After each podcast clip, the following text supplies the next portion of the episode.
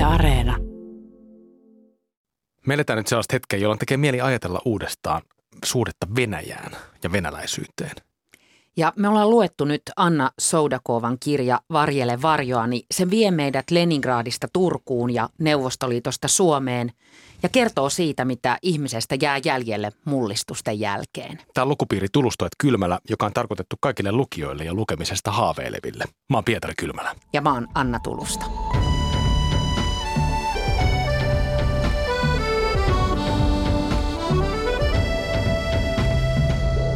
Anna, mitä sä muistat Neuvostoliitosta, kun sä oot noin vanhaa? Mä muistan tietenkin ihan valtavan paljon. Mä muistan Leningradin vuonna 1980. Mä olin seitsemänvuotias ja mä sain ihanan suuren vauva nuken. Mä muistan hotelli Europeiskajan Nevski, Nevski Prospektin varrella ja sen, että meillä oli tosi hieno hotellihuone, vaikka meidän perheellä ei ollut, olisi ollut Suomessa sellaiseen varaa. Sitten mä muistan 80-luvun puolivälistä Mustanmeren kaupungit Sochin ja Jaltan ja sellaiset uimarannalla neukkudiskon tahtiin jumppaavat ihmiset ja, ja kylmän pepsikolan. Mä muistan myös Odessan vuodelta 89. Mä olin silloin siellä luokkaretkellä. Mä astin kankaita minihametta varten ja sitten mä seisoin siellä Patjomkinin portailla ja näin katakombit, Odessan katakombit. Mutta mitä sä muistat Neukkulasta? Sä olit kahdeksanvuotias, kun se Neuvostoliitto hajosi. Mulla ei ole noin paljon muistoja tietenkään, mutta mä ehdin käydä Neuvostoliitossa. Mä muistan semmoisen Moskvits limusiini leikkiauto, joka oli paljon parempi kuin mikään Suomesta hankittu leikkiauto. Siinä oli oikeat kumiset renkaat ja se rullas matolla niin kuin, kuin unelma. Ja tota, ja mä muistan, mä käytiin Kremlissä ja vähän ehkä paradoksaalisestikin, se oli ihan Neuvostoliiton niin loppu viimeisi, viimeinen vuosi varmaan, ehkä vuonna 90. Mä muistan kaikki ne Romanovien jalokivet, mm. se keisarillisen loiston, mikä, siellä, mm. mikä se Neuvostoliitossakin vielä oli jotenkin jäljellä. Ja sitten perusasiat, junan, teen, tällaisia asioita. Ja abloi-avaimen makuisen kivennäisveden. Sitä mä en muista. Mä muistan. Mutta meillä on muistoja Neuvostoliitosta. Mä tunnen nimittäin tosi paljon mun omanikäisiäkin ihmisiä, jotka eivät ole mm. edes käynyt Neuvostoliitossa, eivätkä edes Venäjällä. Ja sitten toisaalta Suomessa on paljon ihmisiä, jotka on myös syntyneet Neuvostoliitossa. Sekin on ehkä hyvä muistaa. Ja Anna Soudakova on yksi heistä. Hän on mun ikäinen kirjailija, Varjelle varjoani kertoo myös hänen oman tarinansa, koska myös Soudakova muutti perheensä mukana lapsena Suomeen. Tämä Varjele varjoani kirja ajoittuu lähihistorian tosi isoon murrokseen, Neuvostoliiton hajoamiseen ja sen seurauksiin yhden pietarilaisen perheen Veeran, Georgin ja heidän tyttärensä Niinan kanssa. Tämä kirja alkaa 80-luvun alusta Leningradista ja sen tarina päättyy Suomeen tähän vuoteen 2022. Mm. Niina on sun ikäinen ja myös kirjailija Anna Soudakovan ikäinen. Niin, tämä on vuoden 83 syntyneiden niin kokoontumisajot. Siis tämä kirja Leningrad, sehän on täynnä elämää. Mutta sitten kun tämä vähitellen tämä neuvostoimperiumi alkaa sitten rapistua ympärillä, siinä, siinä on paljon ristiriitaisuuksia. Ja kun Neuvostoliitto romahtaa, niin tämä Veera, päähenkilö, kohtaa omat inkeriläiset juurensa ja päättää muuttaa perheensä kanssa Suomeen. Turkuun, mm-hmm. jossa perhe alkaa sitten elää maahanmuuttaja perheen elämää ja tytär jotenkin solahtaa siihen uuteen ympäristöön paljon helpommin kuin vanhempansa. Tämäkin on aika tyypillinen tarina. Sodokovaan romanista on tänään keskustelemassa Suonna Kononen, joka on syntynyt Neuvostoliiton aikaan 70-luvun alussa. Hän asuu Itä-Suomessa Joensuussa ja on, on käsitellyt kirjallisessakin tuotannossa muun muassa jotenkin itärajaan liittyviä identiteettejä. Tämä tulee sillä tavalla ehkä lähelle. Henriika Tulivirta taas oli parivuotias, kun Neuvostoliitto hajosi ja Henriika toteskin meille ennakkoon, että hänellä ei ole otetta Venäjään tai neuvostoaikaan. Meillä on nyt pöydän ääressä erilaisia Neuvostoliitto- ja Venäjä-suhteita.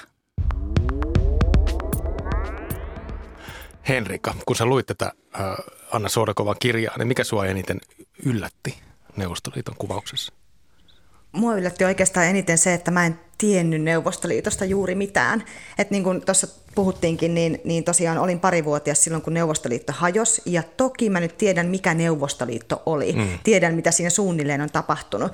Mutta sitten mä aloin miettiä tätä kirjaa lukiessani, että ei, ei mun ikäkaverit ole kauheasti keskustellut siitä aiheesta. Ei meille ole puhuttu hirveän paljon Neuvostoliitosta. Ei ole jotenkin niin kuin tuotu niitä asioita esiin normaalissa kahvipöytäkeskustelussa millään lailla, joten koko Neuvostoliitto on jäänyt mulle todella etäiseksi asiaksi. Ei pelkästään sen takia, että mä en itse ole käynyt siellä tai mulla ei ole niin henkilökohtaisia niin. muistikuvia, mutta ei mulle myöskään ole siitä mitään puhuttu.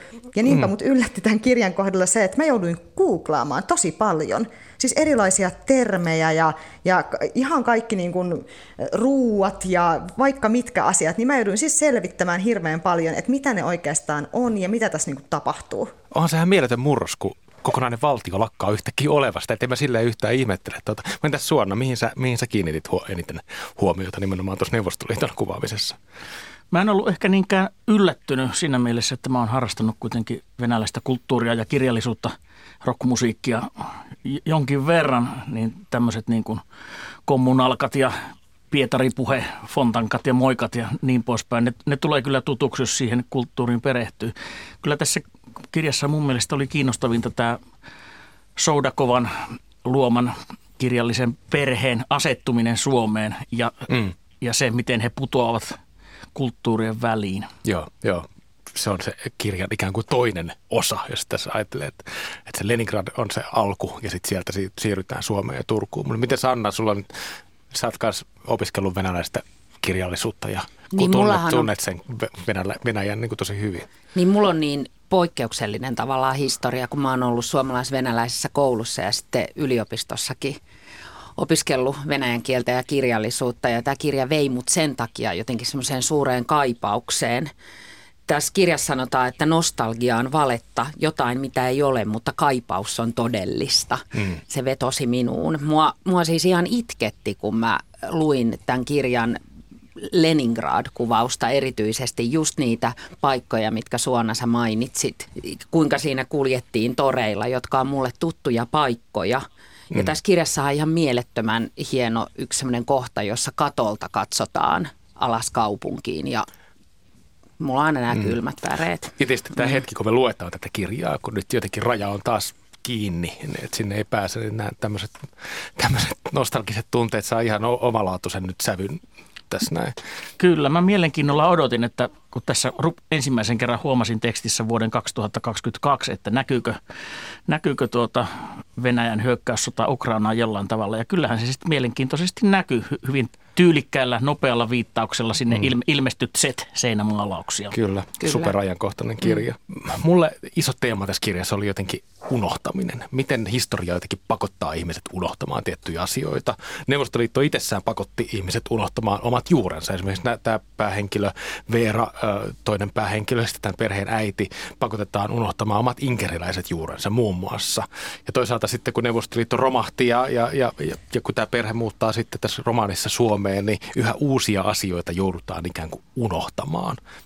Täällä on ihan mahtava lause, että heillä oli vain kyrillisillä kirjaimilla runnellut suomalaiset sukunimi-raatonsa sekä ruviksi arpeutuneet tarinansa, joista kuului vaieta. Eli tässä muutama sana ja valtavat isot kaaret. Yhtäkkiä koko historian jotenkin sanan absurdius niin aukeaa tuommoisesta. Vaikenemisen painollasti. Soudakova on kyllä todella taitava. Tämä teki kyllä vaikutuksen tavallaan tämä unohtaminen teemana. Että tietysti unohtamiseen voi suhtautua monella tavalla, että pakotettu unohtaminen tuskin koskaan on kenenkään toiveissa, mutta unohtaminen voi olla myös omalla tavallaan armeliasta. Mm. Eli se, että, että mistä tässä kirjassa sitten oli kyse, oliko kaikki unohtaminen oikein vai väärin, niin vaikea sanoa. Tämä kirja saa ajattelemaan sen, että olisiko helpompi unohtaa – Mä haluan itse jotenkin ajatella aina niin, että mä en halua unohtaa, mutta sitten kyllähän nyt historia on todistanut sen, että jotkut asiat ovat sellaisia, että on ehkä pakko yrittää. Mutta jotenkin tässä kirjassa musta kaikkein niin kuin riipasevinta oli ehkä se, että, että kuvaus näistä ihmisistä, jotka vaihtaa maata ja kulttuuria, joista tehdään jollain tapaa niin kuin historiattomia, tai se mm. tekee, se tilanne niin, tekee niin. ihmisistä, ei tämä kirja tee, vaan se tilanne tekee ihmisistä historiattomia. Mutta eihän omaa menneisyyttä niin kuin voi unohtaa. Niin, niin mm. kyllä. Tota mä just mietin kanssa, että, että tavallaan se, että jos kokee jotain traumaattista tai kammottavaa, niin ehkä haluaa unohtaa ne kauheat kokemukset, mutta se, että voidaanko tai saadaanko me kollektiivisesti yhteiskuntana tai ihmiskuntana unohtaa niitä asioita, niin mun mielestä ei. Mm.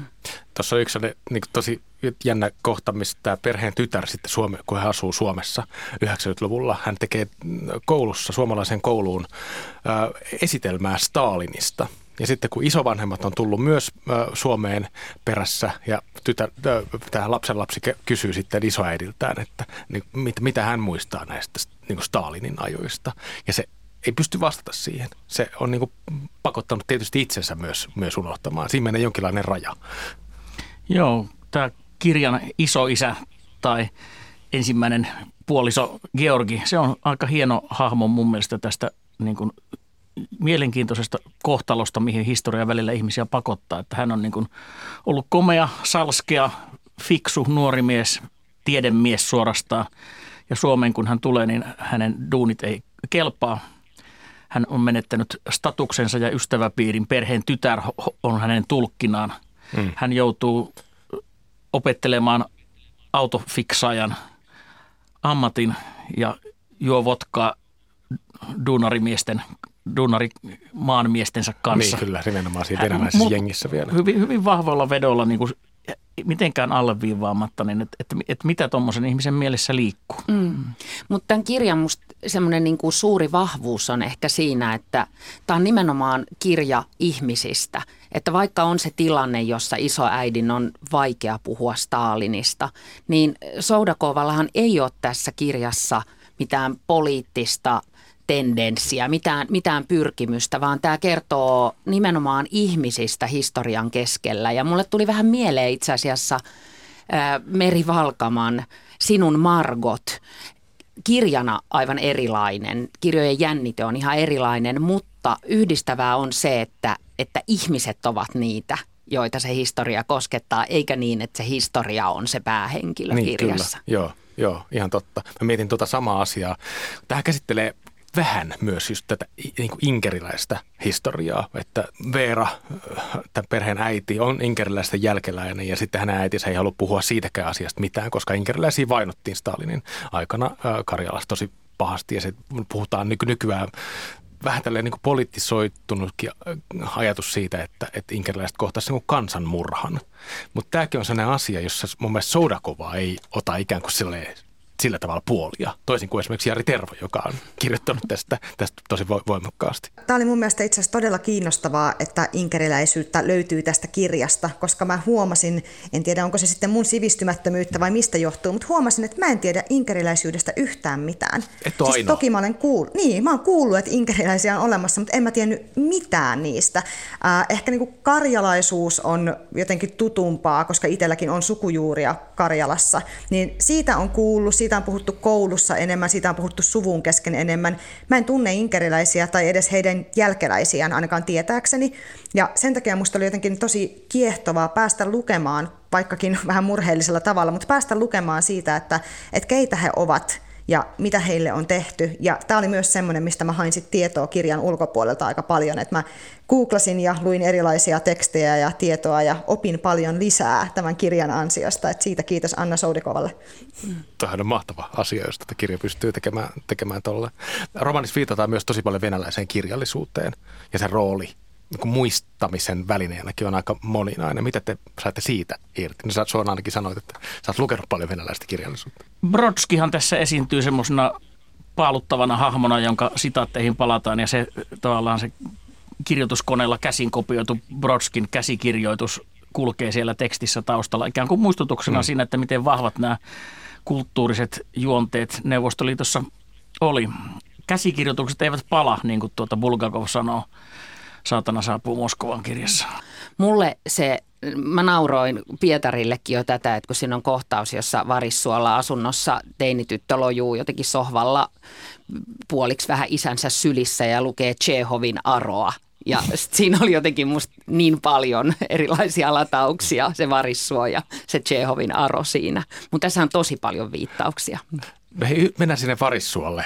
Anna Sordokovan romani, tämä Varjelle varjoa, niin se alkaa Leningradista, ja, mutta päättyy Suomeen. Ja siinä seurataan nimenomaan Turussa asuvaa venäläisten maahanmuuttajien yhteisöä myös, joka yrittää yhtäältä just rakentaa omaa elämänsä uudessa koti, kotimaassa Suomessa ja toisaalta pitää kiinni myös siitä omasta venäläisyydestään. Siinä on huomattomia kuvauksia jostain niin uuden vuoden bileistä, miten nämä kulttuurit jotenkin kohtaa. Miltä tämä rinnakkaiselo teidän mielestä näytti romaanissa, suomalaisten ja venäläisten rinnakkaiselo? No mä en osannut ajatella että sitä nimenomaan suomalaisten ja venäläisten rinnakkaiselona, vaan mä luin sen ehkä enemmän nimenomaan puhtana tämmöisenä maahanmuuttajakuvauksena. Että mä voin uskoa, että riippumatta kansallisuudesta, kun joutuu jättämään kaiken taakse ja muuttamaan uuteen maahan kielitaidottomana ja ikään kuin aloittamaan alusta, niin se on aina aivan tuskallisen vaikeaa ja, ja vaatii ihan hirvittävän paljon sopeutumiskykyä, jos haluaa toimia sen uuden yhteiskuntansa jäsenenä. Et se oli kiinnostavaa lukea ja niin kuin tuossa aikaisemmin puhuttiin siitä, että tämä perheen lapsi toimii ikään kuin tulkkina vanhemmilleen, että hän oli kaikkialla muualla virastoissa mukana paitsi sosiaalitoimistossa, koska sinne häntä ei suostuttu ottamaan, mm. niin hän, hän niin kuin käänsi lomakkeita ja hän tulkkasi sujuvasti ja hän toimi tämmöisenä asioiden hoitajana, vaikka olikin vasta lapsi, niin mä uskon tosiaan, että se on aika tavallista – että ne lapset, jotka omaksuu nopeasti sen uuden kielen ja uuden kulttuurin, niin he ikään kuin toimii vähän semmoisena siltana, joka pehmentää niitä kulttuurien törmäyksiä. Tämä on tämmöinen teema, mitä Soudakova varjoi tässä kirjassa, on, niin se on ehkä se laajempi haarukka tosiaan semmoinen, että siinä on se bysanttinen itä, mm. joka on, on mystinen, likainen, pinnalta läm, lämmin, se, se on tuoksuva ja muuta. Ja sitten siinä on tämä läntistä Eurooppaa edustava Suomi, joka on hauton, hajuton, mauton, ylipuhdas, Va- vaalea. Niin kuin. Kliininen. Soudakova tosi lempeästi minusta käsittelee suomalaisia ja suomalaisuutta. Että siellä on tämä yksi mielenkiintoinen sivuhaamo. Se on tämä Simo, suomalainen ukko, jolla on komea venäläinen nainen. Simo pistää hänen, hänet kantamaan ruokakassit. Simo ei osta kukkia. Simo, Simo ei korjaa asioita. Kyllä. Simo ei tee juuri mitään. Ei. Simo huutaa kännissä huora Kyllä. tämmöisiä. Mutta, tuota, mutta si, siinä tulee tiettyjä, tiettyjä eroja esiin. Kyllähän Soudakova kirjoittaa myös venäläisten miesten voisiko sanoa sokeista pisteistä mm. tai, tai, tai tietyistä pimeämmistä sfääreistä. Ehkä näihin uuden vuoden juhliin, jotka Varissuolla vietetään, jossa on venäläinen yhteisö kohtaa suomalaisen yhteisön, niin niihin liittyy aika paljon okei, kaikki ei mene ihan hyvin, mutta niihin liittyy kuitenkin jotenkin semmoisia hyvin humoristisia hetkiä tästä kirjasta.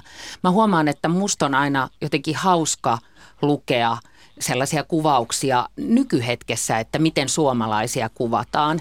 Nämä on aika, niin kuin Henriika sanoi, että nämä on varmaan monen maahanmuuttajaperheen kokemuksia. Mä puhun nyt tietenkin täältä ihan ulkopuolelta, mutta juuri esimerkiksi siitä, että minkälainen suomalainen koulu on ja jotain muuta, muita tämän tyyppisiä ihan niin kuin klassisia tapauksia. Mutta mun mielestä oli kauhean viehättävää se, että tässä kirjassa ei tosiaan ikään kuin otettu puolia. Että ei ollut semmoinen, että nyt dumataan niin kuin kaikki suomalaisesta kulttuurista yhteiskunnasta, eikä myöskään niin, että kritisoidaan pelkästään venäläistä kulttuuria tai ihmisiä, vaan tässä, niin kuin sanoit Anna, niin tosi lempeästi tavallaan naljailtiin vähän joka suuntaan ja kiinnitettiin huomiota niihin semmoisiin pieniin piirteisiin, jotka ehkä tekee meistä meidät. Kyllä tämän kirjan ansioita on ainakin se, että tämä haastaa tässä maailmanpoliittisessa tilanteessa niin lukijan miettimään sitä omaa Venäjä-suhdettaan. Että se on mun mielestä tuota Soudakovan ansio nyt. Ja kun tässä on nyt puhuttu siitä, miten, miten hän suhtautuu, tai hänen minäkertojansa on aika, aika neutraali, hmm. ei, ei ota puolia, niin mun mielestä se, se haastaa nyt lukijaa ja, ja hänen, hänen tuota Venäjä, Venäjä-suhdettaan.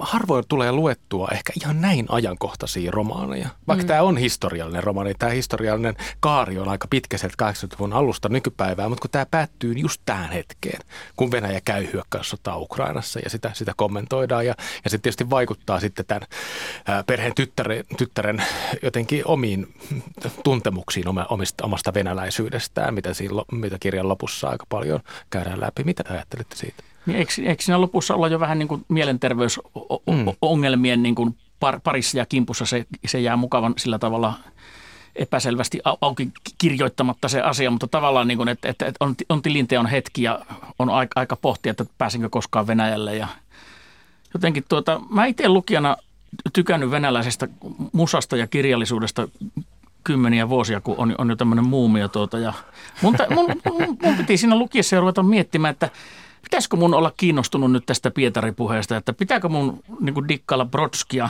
onko hienoa kävellä Nevskissä, Nevskillä – onko, onko hienoa nämä fontankat ja moikat. Et, et kansa, joka niin kuin antaa tuommoisen mielisairaan ihmisen melastaa johtajanaan, niin Moskovassa ja Pietarissa ei, ei synny joukkomielenosoituksia häntä vastaan. Et miksi sun pitäisi olla kiinnostunut? Niin, niin kuin... tämä haastaa mua mietti, miettimään tätä, tätä, tätä, tätä kulttuuria, että mikä, mikä on niin kuin yksittäisen venäläistaustaisen kirjailijan vastuu, vastuu tässä maailmantilanteessa toi on jotenkin hurja ja vähän surullinenkin ajatus, mistä sä puhut. Ja kyllä mä saan siitä kiinni kyllä tämä kirja saa nimenomaan tosi miettelijäksi, mutta se mitä mä ajattelin jotenkin tämän kirjan lukemisesta tässä hetkessä, niin tämä jotenkin kertoo aika hyvin myös sen, miten historia toistaa itseään. Mm. Niin kuin monella tavalla. Ihan, ihan siinä kokemuksessa, minkä Veera kokee silloin, kun Neuvostoliitto hajoaa – ja hän seisoo siellä itselleen jotenkin vieraassa ympäristössä. Ja sitten taas uudestaan vuonna 2022 on se sama kuvio. Mun on pakko viitata yhteen kohtaukseen tässä. Tässä on tosi hieno semmoinen, semmoiset parit. Tässä on kaksi, kahden äidin tarina, eli Veeran ja sitten hänen tyttärensä Niinan, josta tulee myös äiti. Ja kumpikin on synnytyksen jälkeen masentunut. Ja Veeran pelastaa kommunalkan ihmiset siellä mm. Leningradissa ja Niinan pelastaa ikään kuin ystävä ja hyvä parisuhde täällä Suomessa. Mutta, mutta jotenkin mä ajattelin, että tämä niin kuin pyrkii kertomaan, että ihmiset on hyviä niin. toisiaan kohtaan. Joo, mä, mä oon samaa mieltä siitä, Anna, että tämä tavallaan vahvistaa ajatusta siitä, että historia toistaa itseään. Tässä aika lopussahan tämän Veran poika ää, Pietari, eli Petja nimeltään, niin hän kieltäytyy puhumasta Venäjää tämän hyökkäyssodan takia ja puhuu yhä enemmän ja enemmän suomea, koska hän häpeää äitinsä maata. Ja tämä on mun mielestä myös aika surullinen ja lohduton. Mulla on ehkä ääni nyt täristä, koska tämä on jotenkin niin kauheita koko sota-aihe, mutta siis lohduton ajatus, että koska Venäjän johtaja on paha, yksiselitteisesti paha ja tuhoaa elämiä Ukrainassa, niin sen takia myöskin ne ihmiset, jotka eivät välttämättä liity millään lailla tähän meneillään olevaan hyökkäyssotaan, jotka on saattanut asua esimerkiksi Suomessa mm. jo useamman sukupolven ajan, niin he menettää taas palan itsestään. Ihan niin kuin inkeriläiset menetti ihan niin kuin vaikka mitkä kansat on menettänyt. Et mä ymmärrän sen, että meidän täytyy pohtia, mikä on yksittäisen venäläisen vastuu. Mm. Esimerkiksi siinä, että miten he puhuvat sodasta, miten he ottavat kantaa, tukevatko he tätä pahaa johtajaa vai eivät. Totta kai se on yhtä lailla myöskin mun mielestä jokaisen suomalaisen vastuu, se on jokaisen maailman ihmisen vastuu. Mm. Soudakovan ensimmäinen kirja, mitä mä nyt näkevät, sehän pohjustaa hienosti tämän, tämän kakkosen teemoja. Mm se debyytti päättyy siihen aika julmaan, jylhään finaaliin Sandermohin joukkohaudoilla Karjalan Karhumäessä. Stalinin aikaiset joukkohaudat, missä just nimenomaan Kyllä. paljon Kyllä, ja mitä nyt tiedetään tällä tapettiin. hetkellä maailmantilanteessa, niin niiden hautojen löytäjä ja, ja tutkija Juri Dmitrijev on, on vankilassa syytettynä tekaistuin väitteen ja istuuko hän nyt siellä sitten 15 vai 20 vai kuinka, kuinka monta vuotta. Loppuelämässä luultavasti. Joo, se, että Soudakova on ensimmäiseen kirjansa kirjoittanut tuosta aiheesta, niin tuota, en tiedä uskaltaako hänkään nyt sitten vanhaan kotimaahansa mennä. Mutta tässä ollaan niin kuin isojen kynnysten äärellä ja osaltaan hän on ottanut tämän kirjailijan vastuun niin kuin mm. ajan teemojen käsittelystä kyllä hy, hyvin, hyvin haltuun. Toi on mielestäni hyvä, että sä otit se, mitä, mitä mä nyt näkevät kirjan esiin tässä näin, koska, koska ehkä tämä kertoo just Sodakovan kirjailijan laadusta. Hän pyrkii tekemään tiliä nimenomaan Suomen venäläisenä ihmisenä siitä, että miten heidän pitäisi jotenkin suhtautua tai mitä mahdollisuuksia heillä on su- suhtautua Venäjän nykytilanteeseen, nykypolitiikkaan ja sitten sitä kautta tietysti myös historiaan. Mielestäni se on iso, iso rooli ja si- siinä mielessä tämä on mielenkiintoinen ja myös onnistuu tämä romaani monella tavalla. Mun mielestä oli siis tosi taitavasti kirjoitettu ihan senkin takia, että vaikka tämä on aika raskaista teemoista kertova teos ja tässä käsitellään hyvin vaikeitakin aiheita ja mennään tosiaan tähän hyvin ajankohtaiseen hyökkäyssota-aiheeseen, niin oudolla tavalla, mä en edes tiedä minkä takia, mutta tämän kirjan lukemisen jälkeen mulla oli kuitenkin jotenkin toiveikas olo. Tässä kirjassa on aika onnellinen loppu. Tämä kirja loppuu siihen, missä Niina, tämä tytär, ajattelee, että hän halusi luoda oman tarinansa. Ja musta, musta tämä kirja myös onnistuu siinä, mitä se lähti tekemään, eli muodostaa ikään kuin omaa, omaa tarinaansa kauheuksien edessä.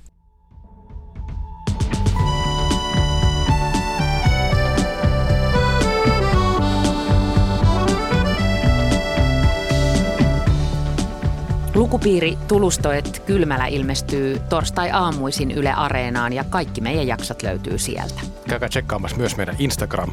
Siellä muun muassa äänestetään silloin tällöin, mitä kirjoja me täällä äh, podcast-studiossa käsitellään ja, ja käydään kiinnostavaa kirjallisuuskeskustelua. Nähdään siellä.